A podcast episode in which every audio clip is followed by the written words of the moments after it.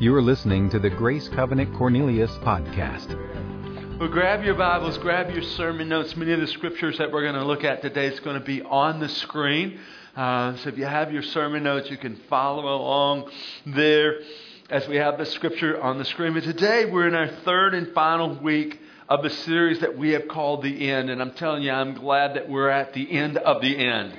Um, it's been fun, but wow, as, as you think about all that the end time involves. There's a lot of pieces and trying to kind of put all of those together. But so far in this series, we talked about what we can be certain of, and we talked about the judgments that are to come. If you missed either one of the last two weeks, I would encourage you to check out the podcast. But the first week of this series, we looked at 1 Thessalonians chapter 4, verse 17 and following.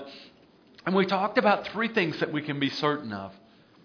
We said that what the return, we have the return that Jesus is coming back for his church. We said we have the rapture, that we are going to be caught up as believers. We're going to be caught up. And then we said the third thing we can be certain of is the reunion. The scripture says that we're going to live with God forever.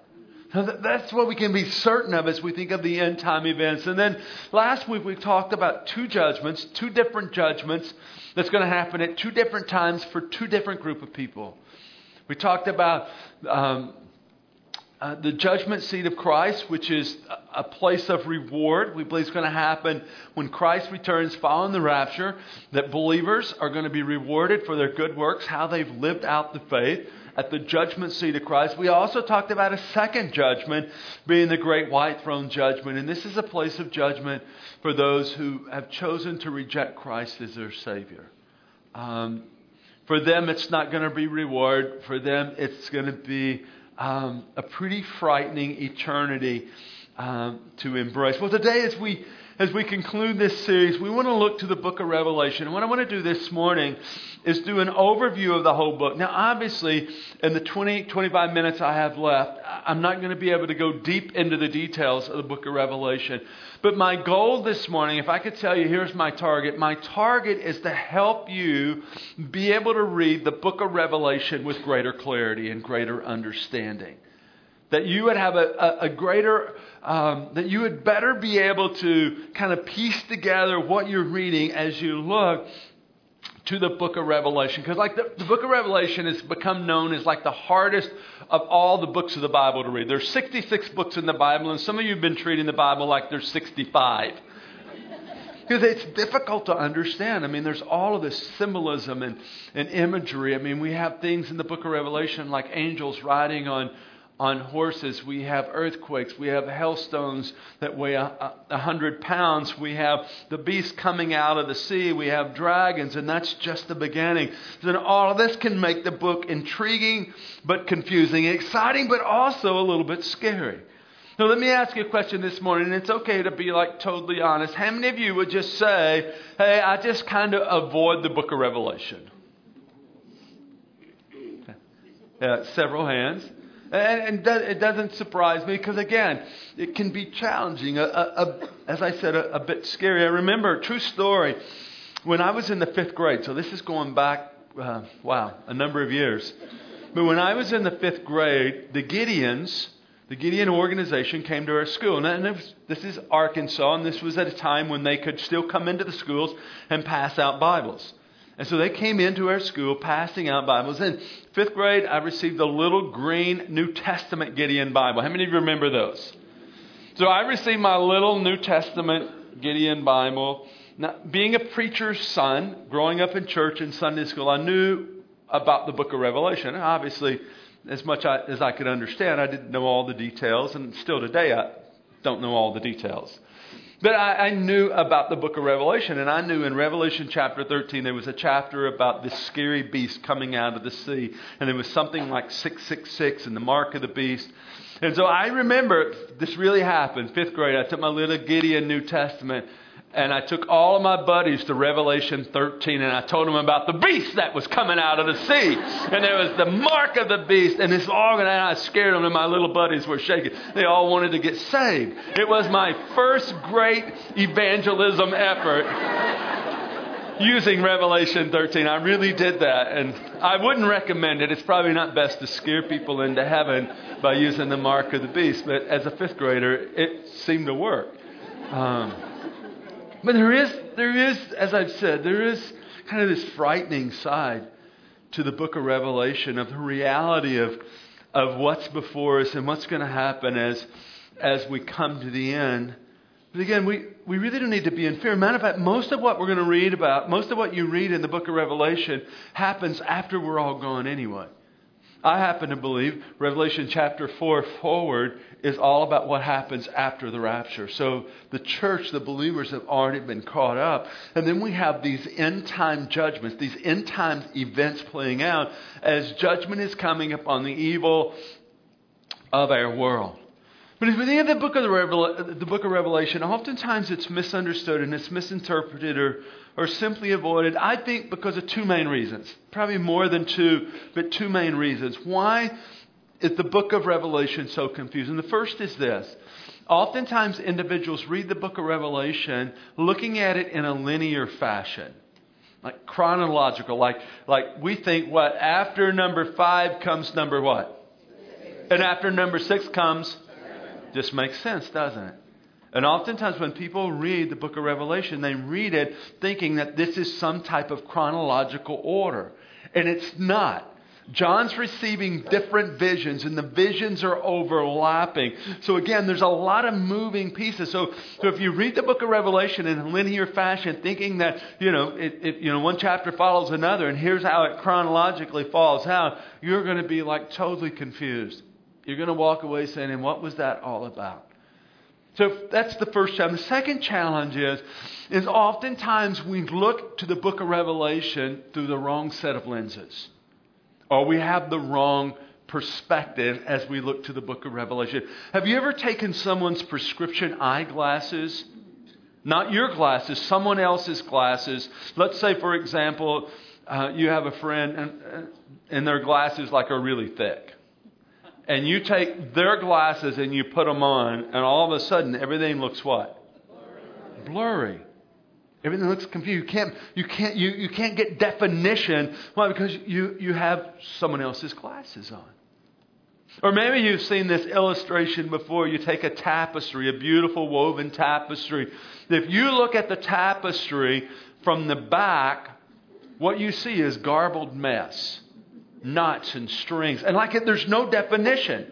There's no definition of this, this beautiful piece of artwork. Why? Because you have a wrong perspective. Like I have this on the screen. This is a tapestry looking at the back side, and it just looks like what? Looks like a mess. There's knots and strings, and it's kind of going everywhere, and there's not a lot of definition. That's what it looks like on the back side. But if you get a different perspective of the same piece of art, see what it looks like. It's, it's, it's the same tapestry. All of a sudden, we just got a different perspective of the same thing. So, oftentimes, the challenge when it comes to the book of Revelation is we have the wrong set of glasses on. We're looking at it through the wrong set of, of lenses, if you will. So, what is the right perspective? What's the right perspective from which we want to read the book of Revelation? Looking there to your notes this morning, the book of Revelation will never make sense as a collection of prophecies until it's approached as a handbook of worship that reveals Jesus Christ. The main character in the book, the book of Revelation, is Jesus. He's the one that's in control. He's the one who's worshiped, and he's the one who's dictating the end time events. Dr. Jack Hayford wrote a book called E-Quake. It's a great, well balanced book on the book of Revelation. on the book of Revelation. And in it, he has this statement, and I think this statement summarizes or says it so well. He says, Revelation isn't an invitation to speculation. And that's oftentimes that's what we do with Revelation. We're speculating about, okay, how's this going to happen? Who's the Antichrist? And when's the Antichrist coming? What's the mark of the beast? Who's going to get the mark? We're speculating. But Dr. Hayford says Revelation isn't an invitation to speculation, it's a summons to adoration. It's a call to focus on the glory of Jesus Christ. You know, when I began to read the book of Revelation with the focus, with the set of lenses I'm going to give you today, It totally changed the way I read the book. And all of a sudden, I began to put the pieces together and it began to make sense. And again, n- not that I fully understand. I'm not trying to tell you today, one, that I'm a specialist on the book of Revelation and end times because I'm not. And secondly, not that I understand all the details, but when I began to look at it again through the set of lenses I want to give you, all of a sudden, I began to be like, wow, now I get it. Now it makes sense. Now I, I, I can see it coming together. So the, the revelation, the book of Revelation, or the revelation is not about end time events. The revelation is about Jesus Christ. And that's the point of confusion is oftentimes we go to the book of Revelation and say, whoa, I'm going to get a revealing of what's going to happen. I'm going to get a revealing of how all of this is going to end. And that's not the purpose of the book. The purpose of the book is to reveal Jesus Christ. It's all about him. Turn to your neighbor and say, It's all about Jesus. Go ahead and tell him.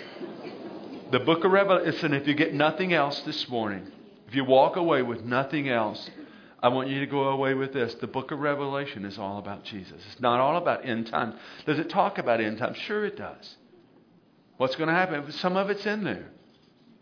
But first and foremost, it's the revelation of the Lord Jesus Christ. So before we get into how this book breaks out, I'm going to give you five specific sections. Again, in this overview, let me give you just a bit of historical information. I think this will be helpful. The book of John was written by, uh, uh, excuse me, the book of Revelation was written by John the Apostle around 66 years after the resurrection, or about 95 AD, give or take a little time. Written by John the apostle. Now, all of the other disciples, apostles, have died. We know that Judas took his own life after he betrayed Christ. Interesting, the other 10 disciples were martyred for their faith. So if you're a skeptic, if you're here today and you're a skeptic about Christianity, think about this. There were 10 men who were so convinced that Jesus was the Son of God who was uh, crucified and resurrected that they were willing to give their life for that which they believed. Ten men martyred for their faith. So there's one disciple that's left. His name, again, is, is John.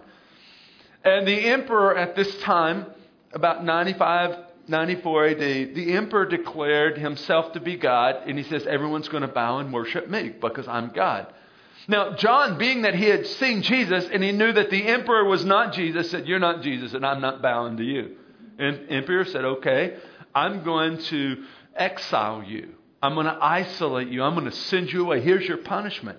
And so John, the apostle, but because he wouldn't bow to the emperor, is exiled to the Isle of Patmos. If you can, you can go actually go today to uh, what some would say is the cave where John received this revelation. It's the first day of the week. John was in worship, and in the midst of that, he receives a revelation. He receives a vision um, from angel and Jesus himself. And John then writes this letter to, originally it was to the churches of Asia Minor, the seven churches. If you read chapters two and three, Jesus is addressing seven different churches. These were churches in the region, so these are real churches. He was addressing issues in the church. And then we have this greater vision, this greater revelation of Jesus Christ that was written to the churches. And I would encourage you, as I break this down for you in these five sections, I would encourage you to read the book. 45 minutes, you can read the book.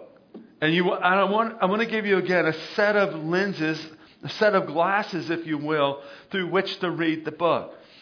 And uh, you still may not ha- have all the understanding, it still may baffle you some, but I want you to listen to what this, how the book begins. Revelation chapter 1, verse 3 reads like this Blessed is the one who reads the words of this prophecy.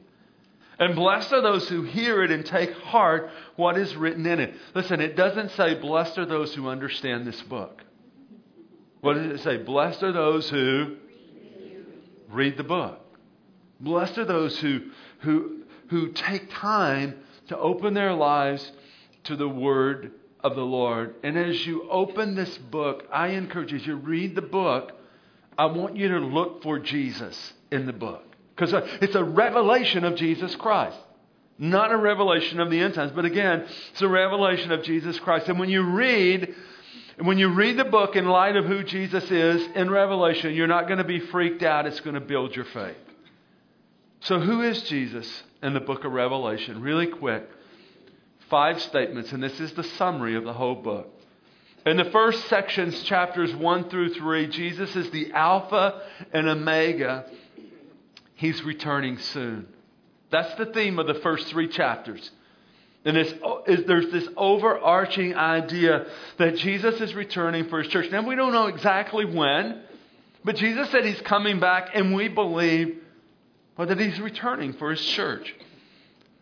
In Revelation chapter 1, verse 7 and 8, we have this scripture on the screen. Listen as I read. Look, he's coming with the clouds, and every eye will see him, even those who pierced him, and all the peoples of the earth will mourn because of him. So shall it be. Amen. I am the Alpha and the Omega, says the Lord, who is, and who was, and who is to come, the Almighty. So Jesus is, he says, I'm the Alpha and Omega. And some of you may be wondering, what in the world does Alpha and Omega mean? Well, Alpha is the first letter of the Greek alphabet. Omega is the last letter of the Greek alphabet. In other words, Jesus is saying, I'm the beginning and the end. I spoke the world into existence, and I'm going to be here when it all comes to an end. In other words, he's saying, I'm supreme and I'm sovereign. In our vocabulary today, Jesus would have said, Hey, I'm the A to Z. I cover it all. He said, I'm the Alpha and Omega. And he's the one who's returning for his church. And as you look on down into verse 14 and 15, we have this picture, this description of Jesus. Listen to what John wrote. Again, it's on the screen. John says his head. Now, again, now John's seeing this, and as best he can, he's trying to capture it. He says his head and his hair were white like wool, as white as snow, and his eyes were like blazing fire. His feet were like bronze glowing in a furnace, and his voice was like the sound of rushing waters. In his right hand he held seven stars, and out of his mouth came a sharp double edged sword.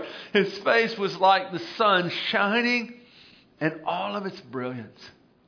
When I saw him, I fell at his feet as though dead. Then he placed his right hand on me and said, Do not be afraid.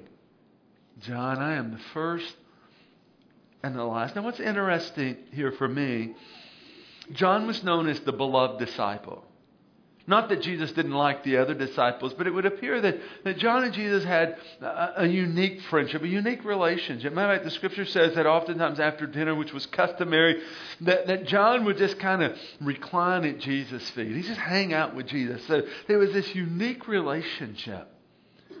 Yet, when John has this revelation of Jesus as the Alpha and Omega, the scripture says it's not this buddy buddy relationship. In awe of Jesus, he falls flat on his face before the one who's the Son of God. Interesting. Jesus puts his hand on John's shoulder and says, John, don't be afraid. Now, why, why would Jesus say that? What I believe, I believe Jesus says to John, don't be afraid, because he's the Alpha and Omega. He set this whole thing into order, and he wins in the end. He said, don't be afraid. So, in the first three chapters, section one, as we look to the book of Revelation, what do we see? We see Jesus as the Alpha and Omega. In the second section of the book of Revelation, we, we find Jesus as the Lamb of God who's worthy to open the scroll. So, this is chapters four and five. Who's Jesus? He's the Lamb of God worthy to open scroll. Here's a, a bit of Bible, Bible trivia for you that you might want to just remember. Who knows when you might get asked this question? But Jesus is referred to as the Lamb of God 28 different times in the book of Revelation. 28 different times. Who's Jesus? He's the Lamb of God. The Lamb of God who, who gave his life. And, and the scripture talks about he's the one who's worthy to open the scroll. So, what's the scroll in reference to? If you look to chapter 4, God's on the throne, and in his hand he holds this giant scroll that's sealed with seven seals. And this scroll is kind of like the last will in Testament. It's kind of like a declaration of all that's to come and all that's to happen to the people of the earth. And John's like, I want to see what's in the scroll. So the angel says, Who's worthy? Who's worthy to open the seals? Who's worthy to open the scroll? And, and there was no one throughout heaven. And, and John begins to panic like he wants to know what is to come. He wants to know what the future holds. And, and the scripture actually says that he, that he begins to cry because they fa- can't find anyone who's worthy when suddenly he looks and he sees the Lamb of God. Revelation chapter 5, verses 6 and 9 makes this statement.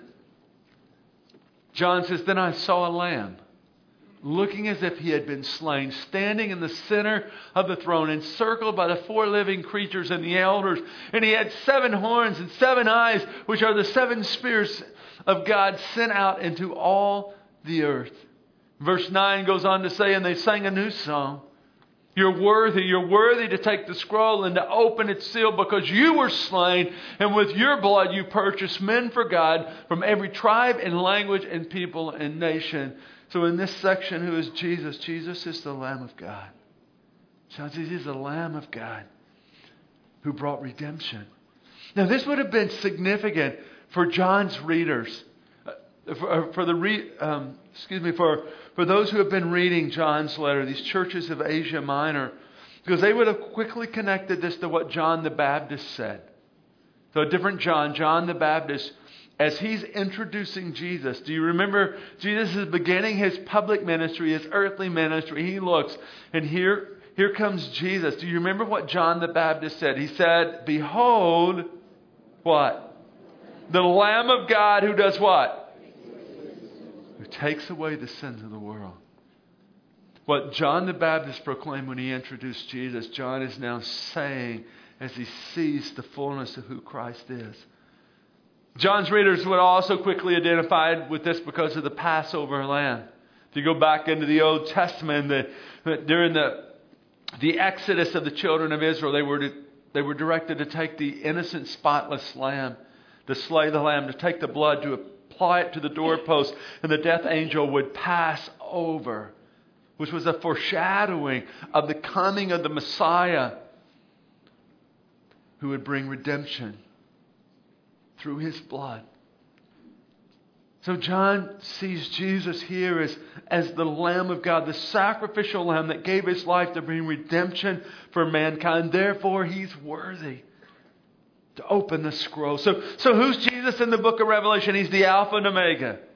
Secondly, he's the, he's the Lamb of God. In the third section of the book of Revelation, which is actually the longest section, chapters 6 through 18, we see Jesus, who's the righteous judge, who righteously judges the earth.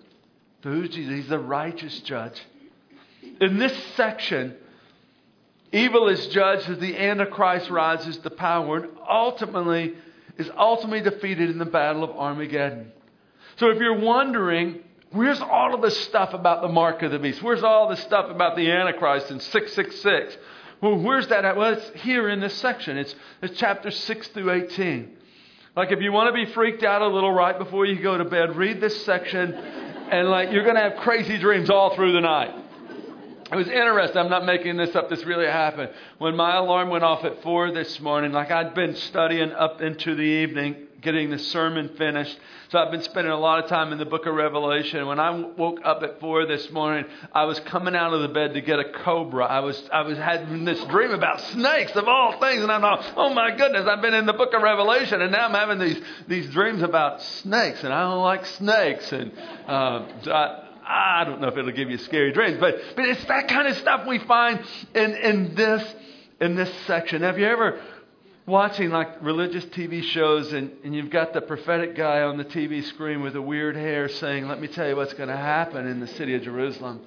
Let me tell you what's going to happen in, the, in this great city of Babylon. They're probably going to read from this, this section of Scripture. Why? Because here we have Jesus, the righteous judge. So let me just quickly quickly give you some high points of what happens within this, this section of Scripture. We have Revelation chapter 11, we have the temple being rebuilt in the city of Jerusalem. Now, I don't know when it's going to happen, but the scripture says it's going to happen. So I, I believe it's going to, it's going to happen.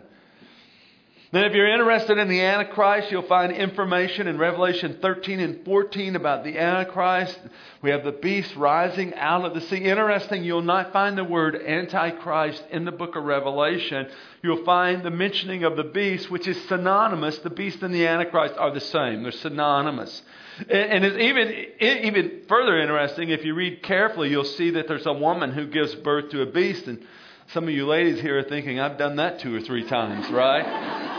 That's not what that's not what John's talking about. He's talking about a different, a different kind of beast, the Antichrist, who, who comes out of the sea, who stands against, who is opposed to the will and the way of God, who deceives, who um, deceives many. And eventually it's, it's in this section that you read about the Antichrist being overthrown. We have the, the Battle of Armageddon. It's also in this section of Scripture, Re- Re- Revelation 11, chapter 11, you can read about the two witnesses of God who were sent to preach during the tribulation. And they have the power to do miraculous things, to shut up the heavens, the famines, the plagues. Interesting, people can kill them and they come back to life. Pretty wild. So there's some pretty, pretty wild stuff that happens in this section of Scripture, but it's about Jesus, the righteous judge. He's bringing judgment on the evil of our world. Listen, our God is a God of grace and our God is a God of mercy, but He's also a God of justice, a God who will bring judgment on. And that's found in this passage of Scripture. There's also in this passage of Scripture, in this section, there's three different judgments, and I don't have time to go into them. You can read about them later. But the three different judgments mentioned in this passage of Scripture are the seal judgments, the trumpet judgments, and the bowl judgments. It was in these judgments that we read about water being turned to blood and the creatures of the sea dying. 100 pound hailstones. Can you imagine that? Wow. 100 pound hails, earthquakes, devastation. What it's judgment. It's judgment upon the wicked of our earth. Listen, there's coming a time where the Lord Jesus Christ is going to bring judgment. He's going to right that which is wrong. Revelation chapter 16, verse 5 says this Then I heard the angel in charge of the waters say, You are just in these judgments. You who are and who were the Holy One because you have, because you have so judged. So, who's Jesus in the book of Revelation? He's the Alpha and Omega, first and the last. He is the Lamb of God, the one who's brought redemption for mankind. He's the righteous judge who brings judgment on the earth. In the fourth section, chapters 19 and 20, Jesus is the King of kings as he returns with his church. The King of kings, the Lord of lords. All right, listen to how Revelation 19, verses 11 through 16 reads I saw heaven standing open. Again, this is John trying to record a vision, a, a vision of what he's seeing. I saw heaven standing open, and there before me was a white horse whose rider's called faithful and true. How many you know good guys always ride the white horse, right? He, he comes on the white horse. With justice, he judges and, and makes war. His eyes are like blazing fire, and on his head are many crowns. He has a name written on him that no one knows but he himself. He's dressed in a robe dipped in blood, and his name is the Word of God. Verse 14 says, The armies of heaven were following him. That's us, the armies of heaven. We're going to be a part of this. Are following him, riding on white horses and dressed in fine linen, white and clean. Out of his mouth comes a sharp sword with which to strike down the nations. He will rule them with an iron scepter. He treads the winepress of the fury of the wrath of God Almighty. On his robe and on his thigh, he has this name written. Let's say it together King of kings and Lord of lords. So, in this section, who is Jesus? Because again, this is a revelation of who? Jesus. It's all about Jesus. So, in this section, Jesus is the King of Kings and the, and the Lord of Lords. We see Jesus victoriously leading his army. He comes from heaven as the warrior Messiah to establish truth and justice, to judge the nations, and to wage war against evil. This is the, the event for which the faithful of generations have waited. So Jesus is what? He's both the Lamb of God who gave his life for the redemption of mankind, he's, and he's the King of kings will bring justice as he establishes his kingdom. And again, as believers, we're going to be a part of that. Be a part of his kingdom that is established. So he's the King of kings and Lord of lords, and we are the subjects of his kingdom. And lastly, in the final section in chapters 21 and 22, the last two chapters of the book, Jesus is the bridegroom as he takes his bride, the redeemed, into the heavenly city. Let's read about that in, in Revelation 21, beginning with verse 6. He said to me, this is Jesus speaking to John, he said to me, It's done. I am the Alpha and Omega, the beginning and the end. To him who is thirsty, I'll give to drink without cost from the spring of water of life. He who overcomes will inherit all of this, and I will be his God, and, and he'll be my son. Verse 9 goes on to read like this One of the seven angels who had the seven bowls full of the seven last plagues came and said to me, Come, I'll show you the bride. Notice, and the wife of the Lamb. The bride and the wife of the Lamb. And he carried me away in the Spirit to a mountain great and high. And he showed me the holy city, Jerusalem, coming down out of heaven from God. The city does not need the sun or the moon to shine on it, for the glory of, of God gives it light, and the Lamb is its lamp. Amazing. So, who's Jesus in this last section? He's the bridegroom as he comes to take his bride into the holy city, our heavenly dwelling place. Now, for all the men today, for all the dudes in the house, you're saying, I don't want to be the bride. Right? Like, come on, I don't want to be the bride.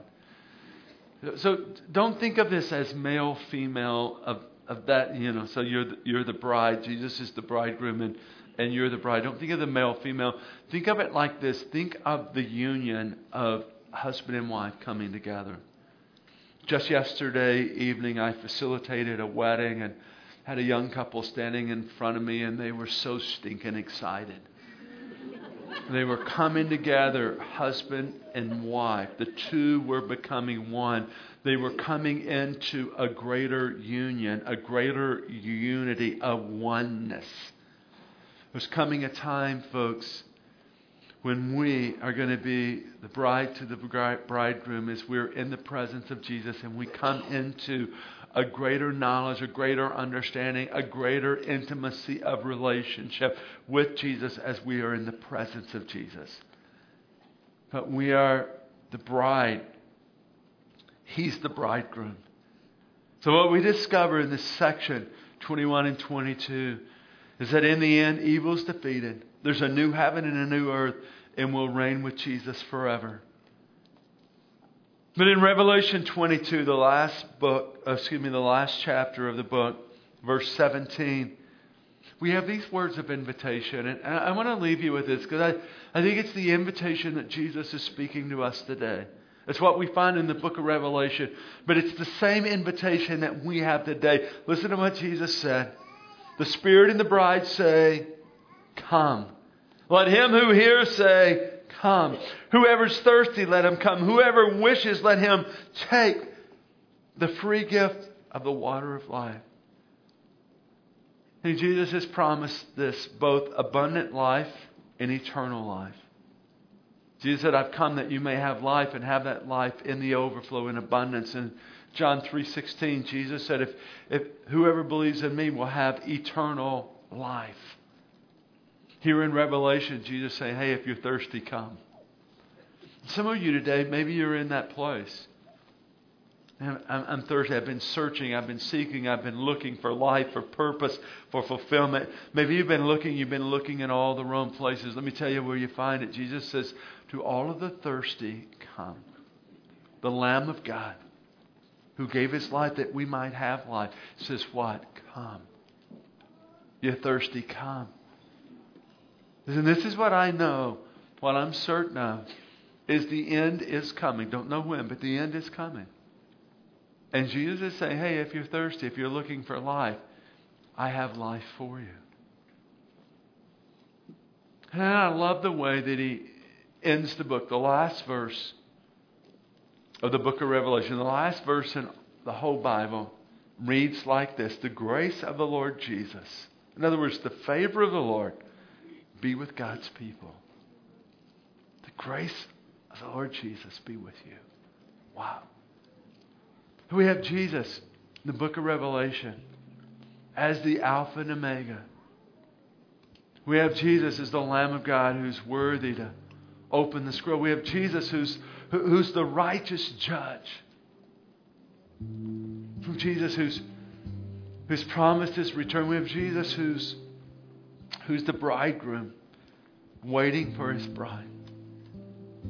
And as you, as you read the book of Revelation, as you begin to see it through the lens of Jesus, and it's a revelation of Jesus. Not going to be anxious. You're not going to be afraid. What's going to happen is your faith's going to be built. And the very blessing that, that we found in, in the first chapter, Revelation 1 3, blessed are those who read, but you're going to find that blessing. You're going to find your faith energized as you see Jesus reveal in the book that's about what's going to happen in the end. And here's the good news when it's all said and it's all done, Jesus wins. Listen, there's a lot I don't know. You want, you want to drill me on the book of Revelation? I'll tell you before you drill me. There's a lot I don't know. I'm learning as you're learning. But this is what I do know. When you get to the end and it's all said and done, He wins. And because He wins, we win as well. Amen. May the grace of the Lord Jesus, may His favor be on you. And as the book of Revelation says, Amen. For more information on Grace Covenant Church, our service times, ministry opportunities, directions, and more, visit us at gracecovenant.org.